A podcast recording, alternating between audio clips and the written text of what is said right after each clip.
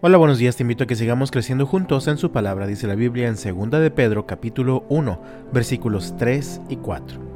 Mediante su divino poder, Dios nos ha dado todo lo que necesitamos para llevar una vida de rectitud.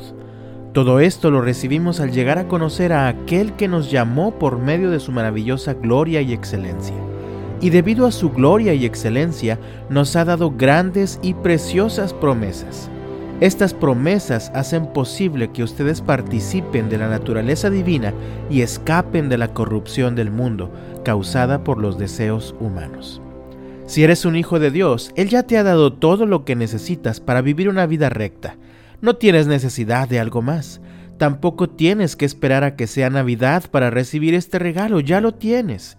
Desde que conociste a Jesús fuiste dotado con todo lo que necesitabas para vivir diferente, para vivir libre de la corrupción del mundo, es decir, para vivir de acuerdo a la naturaleza de Dios.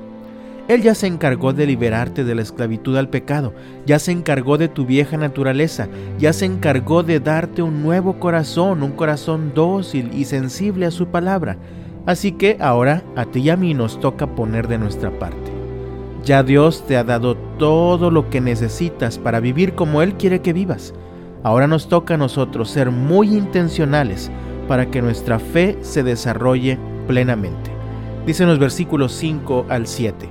En vista de todo esto, esfuércense al máximo por responder a las promesas de Dios, complementando su fe con una abundante provisión de excelencia moral. La excelencia moral con conocimiento, el conocimiento con control propio, el control propio con perseverancia, la perseverancia con sumisión a Dios, la sumisión a Dios con afecto fraternal y el afecto fraternal con amor por todos. Solo así podrás vivir una vida productiva de acuerdo a los estándares de Dios, pues dicen los versículos 8 y 9, cuanto más crezcan de esta manera, más productivos y útiles serán en el conocimiento de nuestro Señor Jesucristo. Pero los que no llegan a desarrollarse de esta forma son cortos de vista o ciegos y olvidan que fueron limpiados de sus pecados pasados. Por favor, evita ser de los ciegos o de los que ya olvidaron que fueron limpiados de sus pecados. Haz la parte que te corresponde. Vive de tal manera que tu fe se desarrolle plenamente.